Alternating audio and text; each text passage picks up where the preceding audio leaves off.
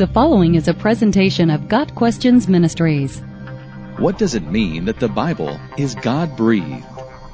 In 2 Timothy 3 verse 16, Paul states, All scripture is God breathed and is useful for teaching, rebuking, correcting, and training in righteousness.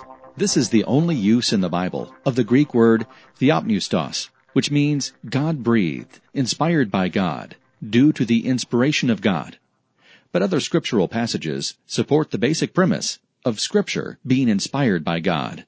The power of the breath of God in divine inspiration pervades scripture. God breathed the breath of life into Adam, and Jesus breathed on them and said, Receive the Holy Spirit.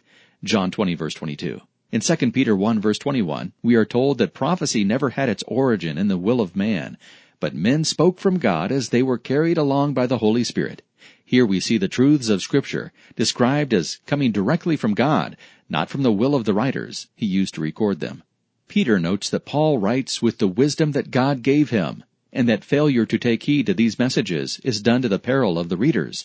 1 Peter 3 verses 15 and 16. Scripture comes from the Holy Spirit, who gives it to us in words taught by the Spirit, expressing spiritual truths in spiritual words. 1 Corinthians 2 verse 13. In fact, the Berean believers faithfully used the inspired Word of God to check Paul's adherence to the Word as they examined the Scriptures every day to see if what Paul said was true. Acts 17 verse 11. Faith is central to how anyone receives the validity or value of God's inspired Word, because the man without the Spirit does not accept the things that come from the Spirit of God, for they are foolishness to him, and he cannot understand them because they are spiritually discerned. 1 Corinthians 2 verse 14.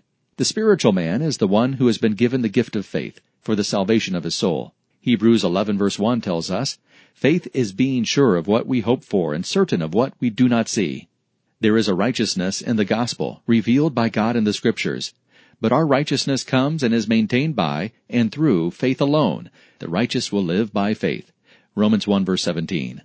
Although 2 Timothy 3 verse 16 may be the only place in the Bible where the phrase God breathed is used to describe the Word of God, Scripture is replete with similar claims. These are actually God's words, reminding us that His truth and love can be found there to guide us in all aspects of life.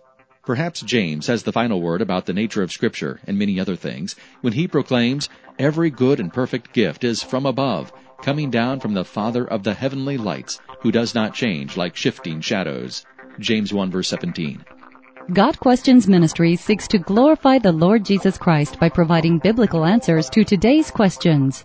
Online at GotQuestions.org.